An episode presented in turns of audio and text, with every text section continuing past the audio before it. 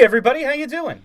Well, that's good. Welcome to Broad Street Hockey presents Ice Sport Radio. That's right, it's our rest of the league show. Fam, we are here. It is President's Day, and we are one week out from the trade deadline, and not a whole lot has happened. My name is Bill Matz. I'm your director of Fun and Games for the evening.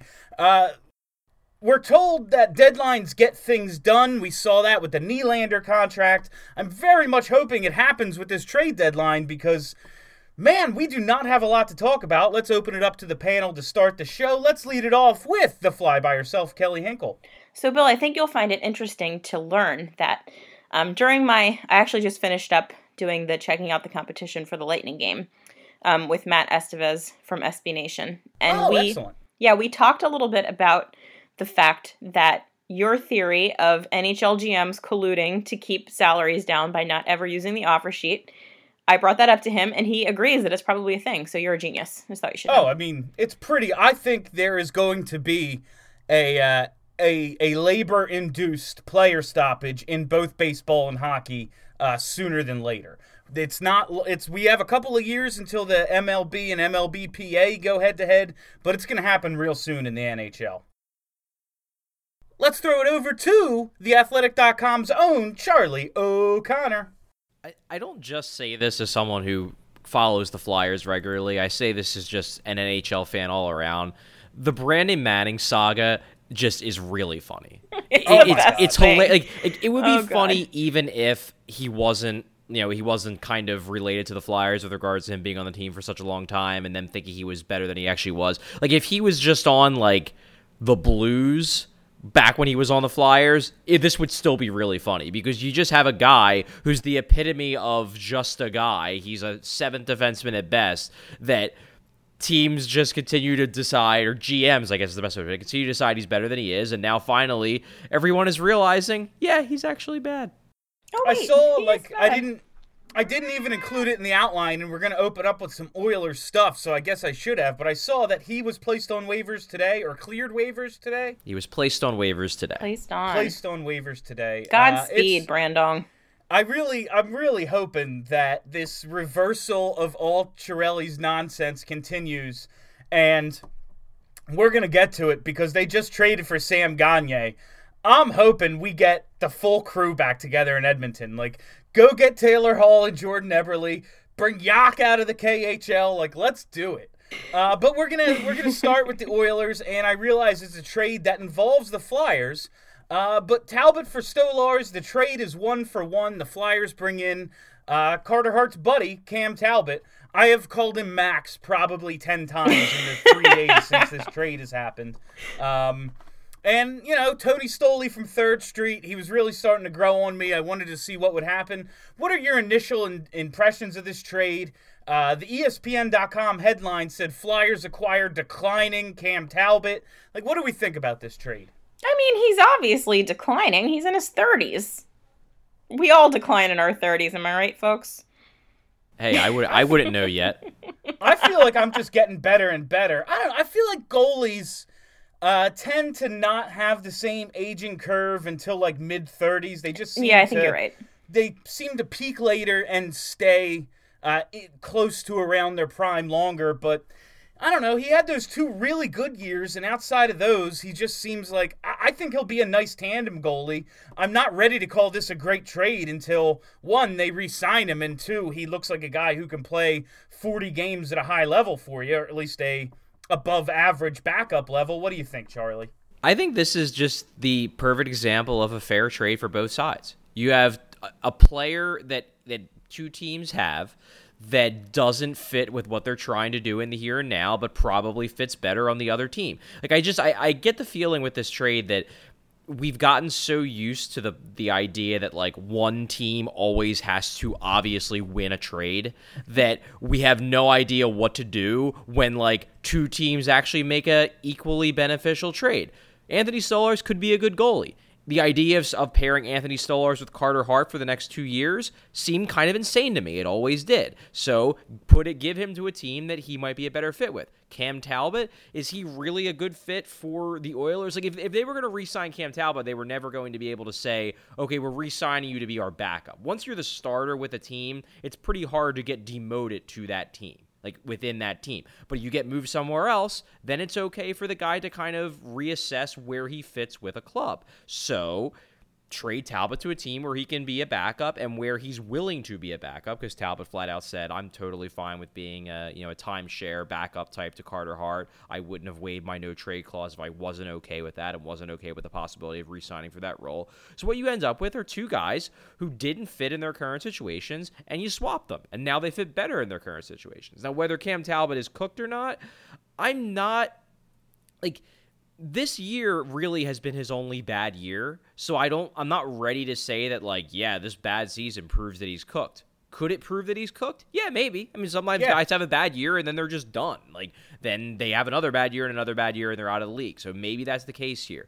But this isn't this isn't an example of a guy who had one really good year and is living off of it. Like he was a great backup in New York, had I believe, if I remember correctly, his first year in Edmonton was fine. His second year in Edmonton, Edmonton was awesome. And then last year, a lot of people look at his save percentage and they say it was bad, so he had a bad year. Edmonton's defense last year was atrocious. They gave up like Yeah. more scoring chances than anyone. So if you accounted for the quality of chances he faced last year, he was actually okay. This is the first year where he's been actively bad. So really, what you're banking on is that this is just this aberration year, and sometimes goalies just have bad years. Like the position is voodoo. So it, to me, it's a worthwhile gamble for the Flyers. And as for Edmonton, you know they got value back for a guy who they weren't going to re-sign, and maybe Stolarz is better than than he seems. Like you know maybe they have so much goddamn money uh, you know locked up in bad players they're kind of forced to go bargain hunting for goalies and stars is a guy with plausible upside so i like the move for both teams It's very weird to me that so many people had so many strong opinions about this trade. yes In my mind, this is one of those trades where you just kind of shrug and go, "Oh, okay, that's fine." Yeah, I had uh, uh, I mean, initially when it happened, my thought was because you heard all the uh, like going into it. Oh, the Flyers are going to extract some value here, and I guess if they got the better, you know, technically the better of the two players, because we've seen Cam Talbot be good in this league before, and Stoley has you know less than 20 games NHL experience or whatever the hell it is, so you have no idea. I never thought the idea of Stolarz and Hart as a tandem was completely crazy like Charlie did. Um, it was unconventional. I thought it had a, a possibility of working, but as we got into, I guess, on last week's BSH radio, and I know we're spending time on the Flyers here, but it is like one of the more uh, like noteworthy trades of, of this trade deadline season. Uh, Stoley wasn't staying. He was going to get that UFA status because he just straight up wasn't going to play 16 more games here. Um, and he was leaving, and you couldn't possibly guarantee him NHL time next year. That's uh, I would love to keep him, and if he's an RFA, we have his rights, we do that, and then we figure out the goalie position. And if it ends up being Hart and Stoley, cool. But since he wasn't going to go for that because he's 25, he wants to get an NHL contract. Well, we have to do this. As long as Talbot resigns and as long as Talbot is, someone was like, hey, is he just going to be Elliot 2.0 to me on Twitter or something? I said, if he is Elliot 2.0 and he's just a younger, healthier Yeah, Elliot, exactly. and we start him 40 times, awesome. If he has a 9 12 save percentage and starts 41 games, thumbs up. That's what it- we're looking for at this point. It cracks me up how much Flyers fans have just erased everything good that Brian Elliott ever did here. Like they just consider him a garbage goaltender, and it makes me laugh a lot. Elliott and Neuvirth have become this. They're they're one. It yeah, is- which makes no sense. Elliott and Neuvirth are one, and either of them is equally bad. And it's like, all right, Elliott was just a guy who couldn't stay healthy or, or didn't. I don't know. Like he did some, ran him into the ground. Yeah, that's he was totally fine until Hack played him every game in the month of December 2017. He was completely fine until then. He had his good games and he had his bad games, and that's what a tandem goalie is. Going into a season with him and Neuvirth together is fucking stupid because one's 33 and one is made of glass, but uh, you know, Yeah. that's what Ron Hextall decided to do, and he's unemployed. Uh, If Cam Talbot can just be what we needed, what Yep. Elliott should have been, this is fine. As long as he resigns and isn't a piece of shit, like this is fine.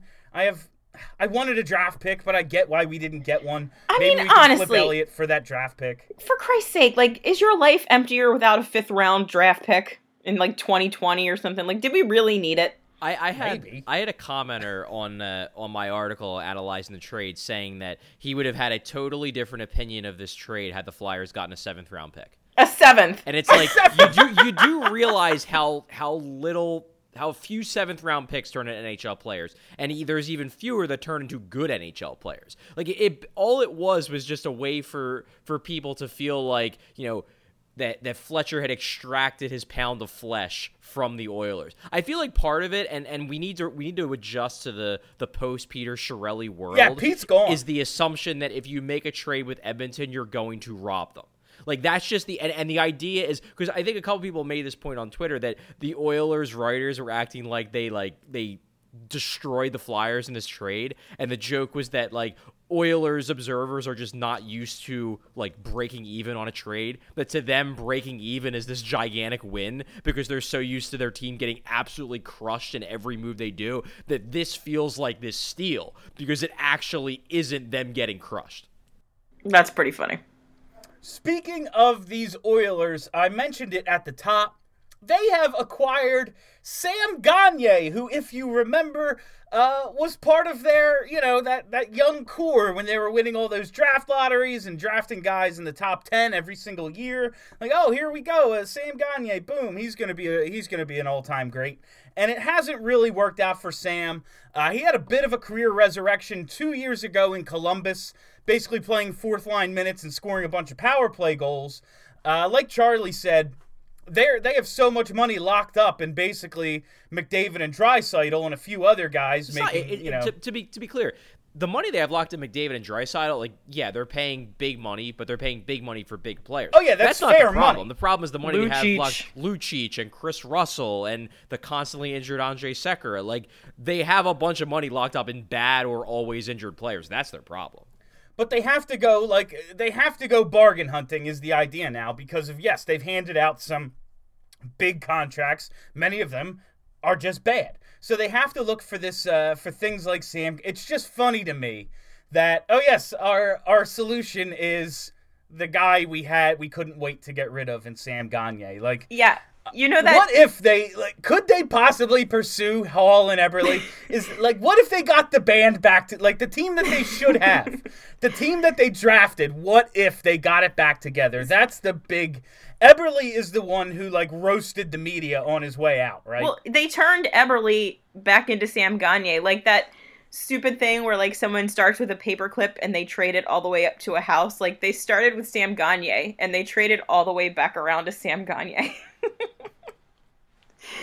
It you would- never know what could behind the you never know what could be behind the mystery door. It could even be a boat. It could be. I You could lo- have a boat love or that a box. Family Guy yeah. clip. Love it so. So what makes I don't me even like Family Guy, but I love that. Yeah, it would be awesome though, like in a Word document when you just hit the undo button over and over and over Yeah. again, it just deletes everything that you did until you get back to the beginning. That they're just gonna do that with every single one of Chiarelli's moves. Except Yeah, now, like- except now everyone is six years older and bad.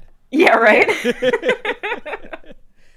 Like I just this is so. Uh, it, I mean, it's Ryan Spooner who also sucks, so it doesn't really matter. I guess if you put Gagne like on a power play with Draisaitl and McDavid, he could potentially score some goals. But I, it's just hilarious. It's so Oilers, but it is like uh, like when we brought back JVR. I was like, all right, this is kind of undoing a wrong that should have never been done, so I'm okay with it. Like it was so flyer uh, to go. Oh yeah, that guy we had, we like. Oh, we should have never given up on JVR, so let's just undo that. Uh, but I. I it's a it's a nothing move. It's Gagne for Spooner. Like he's gonna play bottom six minutes for them and maybe contribute on the power play. But since it's the Oilers, it's hilarious. yeah, and it's it's it's extra funny because it is just Spooner for Gagne, but that whole trade tree goes back to Eberle. So they Yeah. started with Jordan Eberle and they ended up with Sam Gagne, which is like I don't know how you could possibly degrade yourself any more dramatically in one trade tree. It's just it's the Oilers. Uh, let's move on to another team that was referenced earlier on. The St. Louis Blues, the uh, a team in the first half of the season, very much like the Flyers, came in with high expectations, did some spending, made some uh, what were perceived as upgrades in the offseason, and then came out and looked like uh, flaming garbage. All of a sudden, 10 straight wins, three consecutive shutouts, up to third in the Central, six points behind Nashville for second, with three games in hand. How how how is St. Louis doing this shit? One word. Greg. So the, Jack Adams pal- winner Greg Berube. Our pal Craig Berube is oh man, there was I, I was straight up wearing an LA Kings hat, walking around and saying I'm not a Flyers fan until Craig Berube is fired. I feel like Like- I should explain just so no one thinks I'm a giant idiot. Calling him Greg Berube is a joke. I know that his name is Craig. like like uh, Sean uh, like Kurt Couturier. yeah, right. I was thinking about there is the team we cover mirrors us so much if they really do just call Couturier Kurt and it's a it's it's hilarious to them. Like they really are Flyers Twitter as much as they hate us. oh God, for sure. That whole locker room But is back full to of the idiots. Blues. Yeah. Charlie, what is going on over in St. Louis? so there's a couple things I think that are going on here. Number one, and this really shouldn't be underestimated, is the West is not that good. Yeah, it's really bad. So like, Yeah, that's basi- being basically generous. what you have in the West is you have five teams that are good, that are undeniably good in Winnipeg, Nashville, Calgary, San Jose, and Vegas. And then everyone else is garbage. So because of that, a team like St. Louis that basically punted the first two months of the season, they have an easier road to getting back into things. Number one, because it's just easier to pass teams that are that are playing poorly. Number two, you're playing those teams more often, so you're getting more games against teams that aren't that good. So that's number one. Like for like if the Flyers were in were in the West, the Flyers only have four fewer points than the than the Blues. Like the Flyers would probably be in you know right now we're still viewing them as yeah they probably aren't going to make the playoffs. If they were in the West, I would be very confident they're making. The Oh, for playoffs. sure. Yeah. Because everybody else, I'm just like, well, I don't. They suck, and the Flyers are at least playing well now, and they have Carter Hart, so yeah, they're gonna sneak in. Whatever, they're not gonna do anything, but they're gonna sneak in. yeah. So that's number one. Number two is that honestly, the Blues are just playing really well. Like this was. From a from a construction standpoint, this did look like a good, a really good team on paper. They had some defense issues, and there was a big concern about Jake Allen. But their forward core looked awesome. They added a bunch of pieces. Like Ryan O'Reilly from the start of the year has been very good. He was he actually ended up on my ballot for for the Selkes. I think he's had an amazing year from the from the start. It's just that uh, it's just that everybody else sucked, so no one really noticed. Well, now everybody's playing better. Tarasenko's scoring goals, and the big thing is that uh, the goalie, the, the goalie they dug up, what's it, Binnington? Is his name? Binnington. Jordan Binnington. Yeah, Jordan like me, I 100% believe this is a fluke and that he's not actually this good. But you know what? Goalies are voodoo. Weird shit happens. And sometimes all you need is some goalie to play over his head for a couple months and deliver ridiculous numbers, even if it's not real. Sometimes that's all you need to, uh, to, to get back into a playoff race, especially when you're a team like the Blues that has a good all around team, with the exception of the fact that Jake Allen was garbage. Like, this is all they needed. They just needed one lucky break with a goalie, and they've gotten it, in addition to the fact that the roster, top to bottom, pretty darn good. Now that's uh, two points I want to go because Charlie just made a lot of good ones. Uh, first, the West is really bad, and even those five teams you mentioned, I very much believe Nashville's just kind of doing the. We've had high, expectations for years now. We went to a Stanley Cup final last year. We were perceived as one of the two best teams in the league, and just you know lost in seven games to the other really good team in the second round because that's the way this these playoffs work now. Uh, and they're just kind of not playing up to their potential. They've had a bunch of injuries. I expect them to be the team we thought they were once the playoffs start. They just haven't been that yet. And two, Jordan Binnington, while it could very well just be a fluke, I want to know where the Calder Trophy love is for this 25 year old rookie. In uh, 14 starts, 16 appearances, he's 12 1 and 1 with a 937 save percentage, a 158 goals against, and four shutouts. His first career start was a shutout, surprise, sup- surprise, surprise, against the Flyers, and three of his last five starts have been shutouts. Uh, in 16 appearances, he's given up more than two only twice. Um, I know Carter Hart is only 20 and he's our guy, and I think the narrative and story is just better. But Hart's 13 6 and 1 with a 9 2 4 and a 2 5 3. Where's the love for Jordan Binnington? I obviously am a homer and love Carter Hart, but he's kind of doing the exact same thing that Hart's doing. Yeah, so here's the thing though. He's doing it with a better team in front of him. Um, I think I think it was Adam Kimelman today tweeted out a thing about the fact that no goalie has faced 35 or more shots more than Carter Hart has in the last I think it was 20 games. Oh yeah, I mean Hart. I mean, he's getting back to back 38 shots against games. Yeah, he's getting peppered with shots because the team in front of him is not nearly as good, I would say, as the Blues are. Um, and they're not playing particularly well. So Binnington might have better numbers, but I need him to step back a little bit because it's not happening. I, I think what it boils down to, and I actually, Bill, I'm with you. And as much as I'd love to see Carter Hart, how dare the, you, win the uh, win the Calder, yeah, and Binnington probably has the better case at the moment. Uh, but I think that the reason why Hart is getting more hype, just aside from the fact that Philly is simply put a, a bigger and more you know impactful market in the hockey world, and it than, is hell St. for Louis. goalies. But I think part of it is that there's an there's a belief, a justified belief that this is that Carter Hart is for real. Because Carter Hart was great in juniors. Carter Hart has been a guy that everyone has known for years as one of the top goalie prospects in hockey. So when he goes out there in his rookie year, by the way, five years younger than Jordan Binnington, yeah. and is killing it, everybody's like, oh man, he might be the next great goalie. When Jordan Binnington kills it, everybody's like, He's 25 years old. Yeah, this is cool, but he's probably nowhere near this good. So it's just a matter of people trusting that this is for real with Hart, whereas with Binnington, it's just like this is this is like the Hamburglar. It's like another one of these fun stories that everyone knows next year Jordan Binnington is going to be a 905 save percentage guy. But like, hey, let's have fun with this while it goes. At the same time, he's still doing it. So if you're talking about who should be in contention for the Calder, you can't just erase what someone's doing because you don't think it's for real. They it, it, it is by nature for real. He has done yeah. it. So you can't it erase you can't erase happened. that and say it didn't happen. It happened. He's been great. I think just the thing with Hart is that people watch Carter Hart and they're like, this guy might be the future of NHL goaltending, whereas Jordan Binnington is just this is a fun story.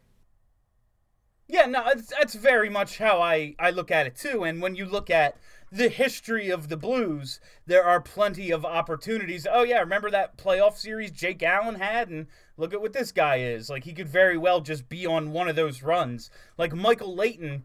Michael, if the Flyers win uh, this this Stanley Cup, Michael Leighton very well takes home a Conn Smythe trophy. And like, I, I know, I know. I have like a personal. This is another guy. I have a personal like vendetta against. But I mean, it probably would have been Briere, right? Briere was unreal in that. Business. Sure. I'm. Just, if nothing else, if if things continue to go the way they went in that Montreal series, yeah, yeah. how do you not give it to like the way? The way Leighton played in the final obviously like takes him out of contention for right. it. We're talking about something totally different now, but I'm just saying we've seen goalies have these runs and the idea that yeah, I mean Carter Hart's supposed to be great, so obviously this is real, but I'm just saying the thing's happening and Carter Hart's the big story and yeah, I guess this is kind of like if Mike if um if Stoli was having the kind of year that Hart was having, it would be the same idea, right? It's like, oh, here's this guy having a great year, and it's cool for a team that desperately needed goaltending because that was obviously what was holding them back. Good thing they didn't push yeah. the panic button on Tarasenko too, right? That's Remember the thing that I was going to say. Tarasenko. I'm kind of bummed that he's scoring again because that means they'll definitely not trade him. I know. I was like, I was Charlie. I know. I know this. Uh, you like Tarasenko though too, but I was like, yo, could we get Tarasenko for Voracek? Is this something we could pull off here? I mean, I but, would have done it in a second, but no. Yeah. I mean, I just never thought it was possible. uh, when when those when the big attitude. name guys when big name guys are struggling, you never know what kind of nonsense could uh could potentially. What did I just kick over? I don't know. Uh, anyway, one more thing here on the Blues. Yo, Brayden Schenn only has 11 goals. Hmm. Well, I got a kick out of I was watching. I mean, I don't I don't watch the Blues very often, uh, at least during the regular season, just because I don't have the time. But I was watching highlights, and someone one one of the people on NBC, it was like the lead up to the the Flyers uh, Red Wings game on Sunday, uh, was saying, you know, wow, this top line of uh, of Tarasenko, O'Reilly, and Brayden Schenn on the wing has been great, and I laughed out loud. I'm like, he's back on the wing. This is awesome. His I'm sure Brayden personal health. fucking loves that. Seriously. Because there was Ruby, nothing baby. he hated more than the idea that he was a winger. He couldn't stand it. And now, guess where he is? Back on the wing where he belongs, baby. Berube, I'm telling you, Jack Adams. He legitimately could, which is hilarious. Well, no, it's going to be Trotz. I mean, It's yeah. It's gotta be Trotz. It's got to be. I think it should be DeBoer, but it's just because I hate, you know, Trotz. Uh, but yeah, I mean, it's gonna be Barry Trotz unless they 'Cause lose he's a out wizard. for the rest. Unless they lose out from here, which doesn't appear to be a thing, they just keep on winning goddamn games. Uh, the Islanders are gonna win the Stanley Cup this year. You shut your God. whore Every- mouth. Are, are, That's are they are they the new uh, the new fucking Golden Knights? yeah, they're gonna accept like. Yeah, I mean they, they kind of have that uh they kind of have that feel right where No. uh, no one likes us we don't care. No, the Golden Knights just- were likable. No, I just mean in their locker room. Like in their locker room, they have to have that. Oh, Tavares left, and everyone said we Oh, were gonna God. suck. Like Islanders fans, and I get it because I would be the exact same way. Are insufferable right Well. now on the old Twitter machine. Yeah. I mean, good for them. Enjoy it. I mean, throw it are, in everyone's I, are they? I guess I'll take your word for it. But in all honesty, I follow. I follow. don't even know ze- any. I follow zero of them, and I'm I'm unconvinced that Islanders fans aren't just a myth. That they don't. I, I don't know if they actually exist. I follow I've always one. appreciated. I've always appreciated the Islanders because they just seem like a neighborhood team to me. Like they seem like the Green Bay Packers. Like only the people on Long, Long Island cheer for them. It's it's like Yeah. they go the end of their block, and when they play, no one's home. At least when they play in the Coliseum. hey, that's a thing. They're gonna play the first round of the playoffs in the Coliseum. That's fun. Yeah, they're gonna good play every other round at the Barclays, and you know the white SUV is gonna take home the Conn Smythe, I guess, if they win. But the first round's going to be at the Coliseum. So, as I said at the top, trade deadline is a week away. Uh, Nothing's really happened yet. Does anyone have any predictions for the big names, the teams involved? Like, as we get closer and closer, it sounds like Panarin might actually be traded, which I don't, I don't get. I, I, I don't know. I guess you I can mean, get a you lot have for to. him, but how do you, how do you give up? How do you Because just give he's up? not going to stay there. So why not get something for him? because they've never won a playoff series. I guess. But They like might- letting him walk seems I don't know. They might be able to like. They might be able to sneak into the playoffs even if they trade him. I don't hmm. know. Like maybe. I mean, they're maybe not, but may I don't know. It's a weird situation. I I still think they're gonna keep him, but I can't God, letting him walk for nothing considering what you could get for him in a trade seems wild to me. Yeah, I don't know. Ke- Kelly, though, you've always been like very much of the position that you have Get to you have you have to trade people. You have to trade. I mean, you don't have to. However, I think that you have to be super pragmatic about it. And if you're the people running the Columbus Blue Jackets and you're objectively looking at your team and the rest of the Eastern Conference, are you really convincing yourself that this is the year that you're going to take a run at the Stanley Cup? Like, I don't think so. Probably not. outside of Tampa, who's really that good? Like, are you Well- afraid of the Islanders? No. The Penguins are have the same points total as Montreal. Like, I know, but those they I always think turn this it on is in the the year for a fluke winner. Like, we don't. I don't think one of the top teams. As like, look at what's going on out west. Even I. I, I mean, I know. Is the year. Any team can win any series. That's the Yeah. best the best and worst part about the hockey playoffs. But Yeah. I mean, this isn't like a Wayne Simmonds situation where the choice is, you know, a B prospect and a second round pick, or you keep him and let him walk for nothing. Like, you're going to get some shit for Artemi Panarin. Like, you're going to get some stuff. And I get it. turning that down for a chance at maybe, possibly, sort of winning a round for once in your life, like, I don't know. That just seems silly to me. I just don't know. Like, man, if I'm a fan, I I know you want something for him. It's just like, can't we can't we just have nice things? And I get it. It's Columbus, so no. Like, Well, Jeff Carter would rather go on a bender than play for you. I understand the mentality there, but just I I always appreciate a team saying we're going for it. We think we can do it. I almost wonder like this has always been my I guess the hard part about this particular outcome is that you could only do this with a team that thinks they can re-sign um, you know, thinks they can re-sign Panarin. But I always wondered if maybe the way out of this for Columbus is to try to trade Panarin for another very good player that's not as good as Panarin that has a few years left on his deal that maybe is like a little overpaid. Like I mean, we're not that not that this would happen, but like like a Jake Voracek type. Like basically like you, you know you you trade Panarin for not picks and assets, but you trade him for a guy who basically is good and is stuck under contract for a few more years. Yeah. So you don't take this big dip in terms of quality and you don't have to work. Because, like, let's be realistic here Columbus isn't exactly a destination city for free agents. You're no. seeing it with Panarin. It's hard for them to convince people to come to Columbus. You saw it with Jeff Carter. He wanted out of there. So the easiest way for them to get players is to trade for them. And I almost wonder if there's somebody out there, some forward or something that they could, you know, you can sell that team like, hey, you're not too thrilled with this guy anyway you kind of want to change the scenery trade and get from it out from under this contract. We want to stay good, and maybe you can convince. Maybe that team thinks that they can convince Panarin to stay with them. Like that's the type of trade that I I wonder. That's the type of trade if I'm Columbus, I'm looking to make. I just don't know if that type of trade is a, is out there at the moment. I like your idea of Voracek. So we trade Voracek for Panarin, and then Bill and Ava take Artemi out in Old City and show him that Philly is like a really fun place to live, and then he signs with us. that would be fun. It, I, it would I work. Would, I would definitely party with with Artemi Panarin. That'd be a great guy. um, is, why are Stone and Duchene considering Ottawa? I know are they actually? I think I think that's ending. That's yeah, I was gonna say. Du- Duchene. Apparently, the reports last night were that Duchene is officially on the trade block, and he was the he was the guy they were coming at first. They wanted to try to convince Duchene, and if he's on the trade block, that means that Duchene probably told them, "Sorry guys, I'm not resigning." Because like now now that now they're turning to Stone and they're trying to convince him. But I think they always thought Duchene had the they they thought their pitch had a better chance of convincing Duchene, and if Duchene told them no, I'd be shocked to see Stone tell them yes.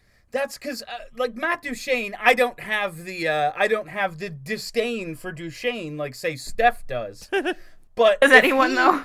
if he forced his way out of Colorado, saying you only get so many shots at this thing, and I don't want to miss the playoffs every year, and then resigned in the most dysfunctional organization in the league, who is gonna suck for for the foreseeable future, I'd be like, all right, guy, well maybe you just don't want to win as bad as you say you did. But Stone, like, he has he is the exact type of guy who could go, even as good as he is, go out and get thoroughly overpaid on the open market. Like Duchene comes with the baggage of he's forced his way out of Colorado. He's been a problem, some sort of a problem everywhere. He's never really been on a very good team, blah, blah, blah. Stone is the guy who can go out and even for as good as he is, get overpaid. Not to mention, why would anyone want to play for this team? Melnyk is gonna be the owner forever. That means you're gonna suck. Well, I don't know, Bill. He did say that he's going to start spending money, sort of, maybe in 2021. Oh, okay, yeah, sure. I don't know. So, I don't know why. So, did you guys um see over the weekend when all the Canadian teams were playing each other, um, and the Jets, I think, were playing Ottawa. There were a lot of like tweets that I saw from Jets fans. Essentially, it was um, Jets fans complaining that the national like TSN Sportsnets were showing the Leafs game that night. Um, when like all of Canada was playing hockey because that's what happens in Canada. They show the Leafs, people complain about it. But they were saying that like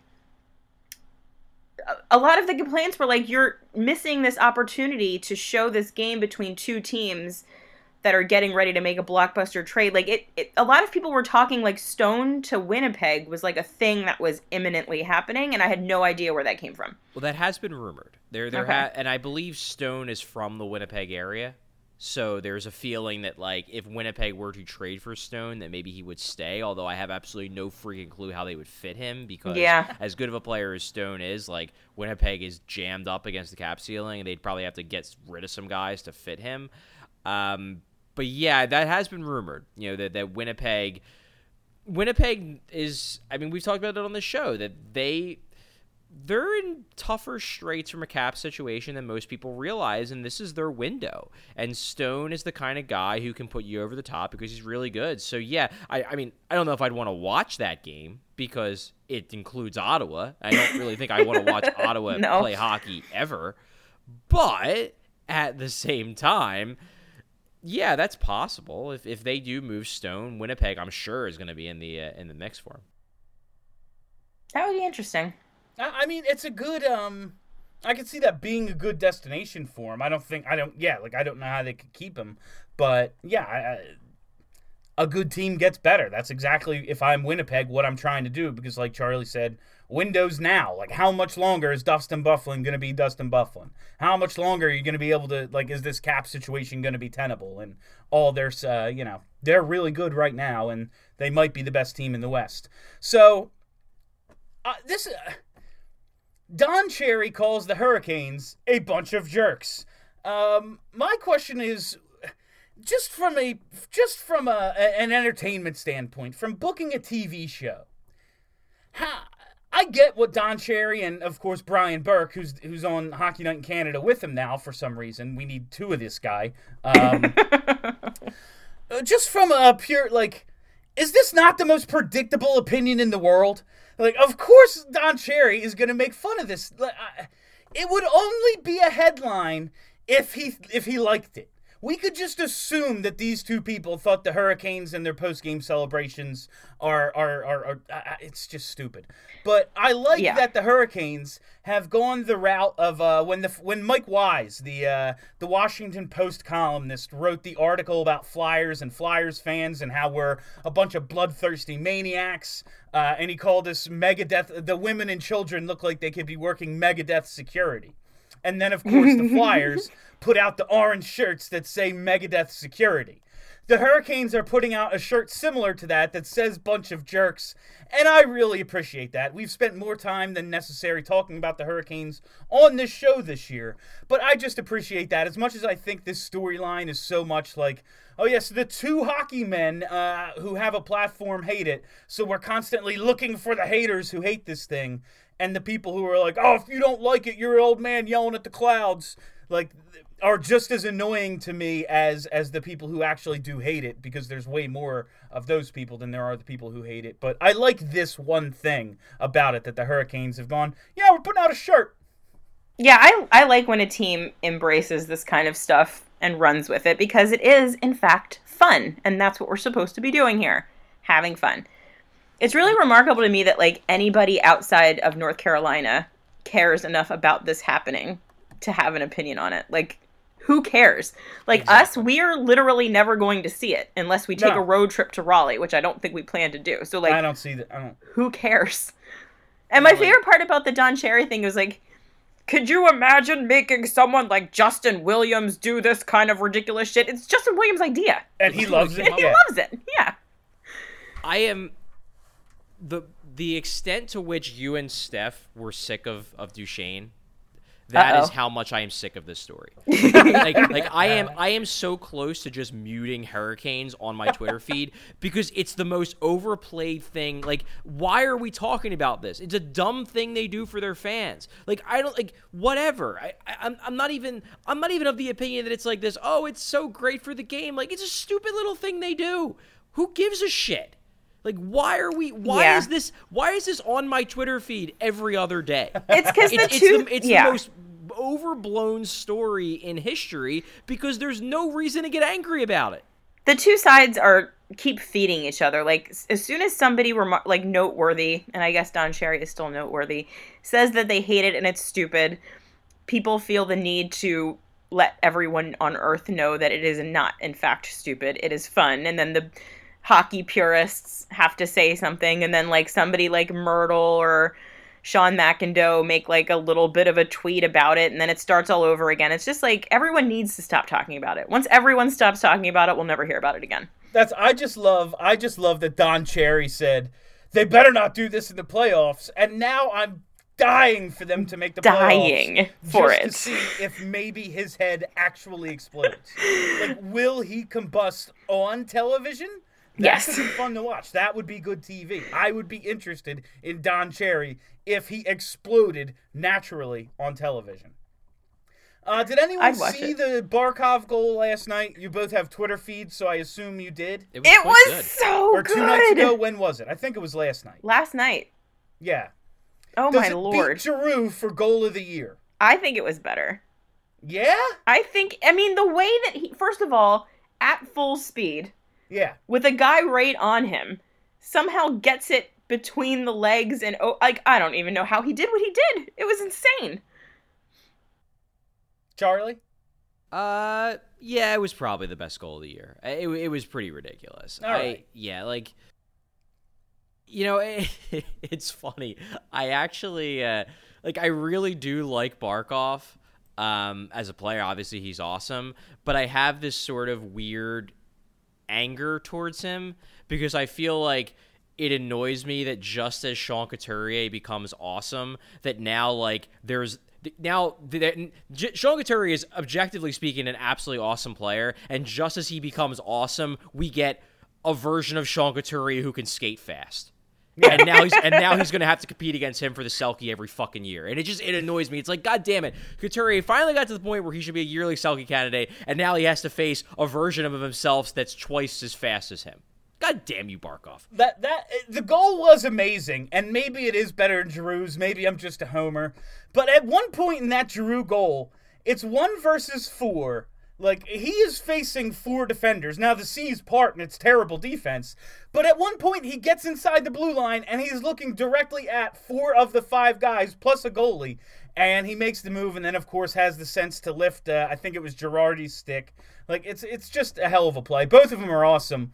I give it to Giroux still, just because of the numbers against him. Like Barkov, yes, there's a guy right on him, but he had a breakaway. Uh, he's he's behind everyone, uh, so I give it to Giroux still. But it was awesome. Uh, real quick, excited excited for the Stadium Series. Are you? No. I mean, it's the Flyers' last game before the deadline. There's Yeah. Malkin drama. It's the Interstate Series. It's the Keystone State Showdown, and the Flyers are six points behind Pittsburgh and Montreal for those wild card spots. So it, it's like an actually meaningful game. Yeah. I Still no. I I mean, it's fine, and I'm sure it'll be a neat environment for the fans. And truthfully, that's what matters the most: is that the the fans that are going to the game find it neat, and the fans watching on TV find it neat. That's what that's what we should be doing in in hockey. Um, object, you know, personally for me. I'm the the main reason, and this is going to sound extremely, extremely like self-centered and journalistish. The reason why I'm not looking forward to it is because it's really freaking hard to, to, distinguish between players from the press box, and it's going to be a bitch and a half to write a 10 things column on the game when you don't even know who's doing the stuff. I don't know, Charlie, with those blaringly loud jerseys, you might be able to see numbers from all the way up there. You think? Maybe. I love them. I love those jerseys so much. I know so, you so do. Bill, I want to uh, I want to ask this question because this is something I was re-listening to uh, to our show um, last week, and you dropped something, and I just I want to I, I want to hear this. You're like, I'm not going to pay for tickets, but I'm trying to go anyway. How the hell are you going to get in this game without paying for tickets? Don't implicate Charlie. yourself, William. Charlie, I'm like a salamander. All right, I don't know. I don't even know what that means. Uh, yeah, I, I listen.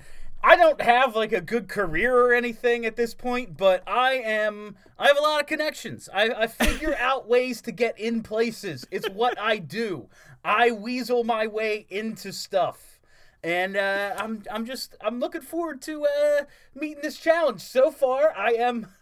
So far, I don't have a way in. still, still, still working on a few things, but uh, I absolutely believe that you will be at that game. you'll see me in there in my orange tux. Mm-hmm. no one will miss me.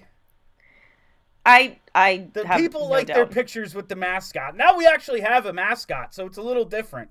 Uh, but people like people like to get pictures with the guy in the orange tux, and I would hate to deny him that opportunity. Yeah, you can't let the people down. I can't let the people down. You can't. You have a duty. Ah, duty. Yeah. Uh, I don't even think I wrote this, but Tampa Bay, who can beat them? I wrote that Okay, Kelly. because I spent I just spent 40 matter? minutes talking about the Tampa Bay Lightning. Uh, I I honestly knew that they would be good, um, but they seem kind of ridiculous at this point. Like they have a 20 point lead over the Boston Bruins in the conference. Like it's absurd how many points they have. Um, and also now there are Wayne Simmonds to Tampa rumors, which I think is pretty interesting. And I would actually love that because my ideal outcome is for Wayne to go to a team that might win a cup this year. So that would be super cool. Um, I mean, I I do believe that Tampa is obviously the favorite. They're the best team on paper by a significant amount. But if you're talking about, you know, who can beat them, I think Toronto can. Toronto, I think, now, is the yeah. Yeah. Now, whether they will, I, I would still, if they play each other in the in in the divisionals, you know, divisional round, the second round, I would still look at Tampa as the favorite. But I do believe Toronto, in theory, can beat them. They have the pieces that in a seven game series, if some, some things break their way, they could beat them. Yeah. And then as for the uh, the West, I mean, there's a couple teams I think could beat them. I think San Jose could beat them. Uh, Nashville, if they're firing on all cylinders, I think could theoretically beat them. Yeah, I, Tampa's got to be the favorite, but I don't think they're unbeatable. I, I, I really don't think they're unbeatable. I think there are a couple other very good teams in the league that are that, that could knock them off. So we'll see. That's I, that's where I'm at. I mean, obviously, this is the NHL. It's not like there's a Golden State Warriors who are just getting in every Yeah. year. There's no LeBron or anything. Like it's just a different game. There's a lot of randomness involved. But Tampa Bay, looking at the whole rest of the league, there's no one who's played up to their potential all year except Tampa. That's I'm looking at Nashville and I'm like, I mean, I think they're really good. I've seen them be really good in the past, but not right now. Toronto, I think, has the roster that matches them best. Um, just in terms of player for player, they could match them with talent on any given night, maybe. Um, but looking around, I just see they're truly the only great team. Now, San Jose, I think, is close, but really didn't get going. So we're just now kind of starting to see San Jose at their full potential. Erik Karlsson just came back for them, missed, I think, 10 games. So they could just get going and maybe be that team. Hey, that's my Stanley Cup pick, San Jose and, and, uh, and Tampa. So I'm all for it. But I- I'm looking around the league. If not now for Tampa, Yeah. I don't know when. It's gotta Uh, be now. When, this is their shot. Uh, this is their best shot. I, I, I will. I hesitate to say this is. I- I don't think they're going to fall apart. Yeah, but like, I mean, and the team I point to is the Capitals. I mean, we thought there were so many years where we're like, this is the last chance because they're going to lose X player and they're going to have cap issues. And then the one year we thought that they weren't going to have any chance, they go out and win the whole damn thing. So I'm certainly not going to say it's over, but yeah, this this is their best chance because I can't imagine. It's very difficult for me to imagine them in the next five years building a team better than this one. Like this is their peak Yeah. team before they have to start making some very tough decisions with regards to players that are good that they have to let go. So yeah, this is their best chance, but I'm certainly not going to say it's their only chance. If they're still going to have, they're still going to have Stamkos, Kucherov, Brayden Point, Victor Hedman, Andrei Vasilevskiy. Like just having those five guys straight up. I, I don't care if you have to trade an you know an Alex Killorn or a Tyler Johnson. You know you know you're going to lose an Anton Stralman. Like yeah, they're they're going to hurt they're going to hurt because they're good players. But as long as you have that core of great players, you're going to be a cup contender every year for the next five, six years. I agree with all your points except for Brayden Point, Charlie. He will be a Philadelphia Flyer. Okay. we shall see. I think that's it, guys. I think Oh, we. wait. Uh, Wait, wait, wait. do- oh, go ahead, Before we wrap it up, I just want to remind everyone that if you would like to donate five or ten small, measly American dollars to the Ed Snider Youth Hockey Foundation, head on over to our Patreon. This Friday is the alumni game at the Class of 23 rink. So we're going to be there doing some goofy stuff. Everybody will be there. Um, so if you can contribute, head on over there and give a donation. All of the funds go directly to Snider Hockey. How many loonies and toonies is that? Uh, several thousand, I think. Okay. Yeah. And that is all the time we have for you on Ice Sport Radio this week. Thank you so much for listening. Please, if you haven't already, subscribe to the podcast feed. It's really easy. Search Broad Street Hockey wherever there are podcasts, and you will find us. Hit that subscribe button, and all this content will be delivered straight to you. You don't even have to look for it. You don't even have to visit BroadStreetHockey.com, although I think you should anyway. And also, if you're going to be drinking some of those beers, for that outdoor game on the 23rd, the Stadium Series, drink some Sly Fox Glove Dropper. That's it. Have a great week, everybody.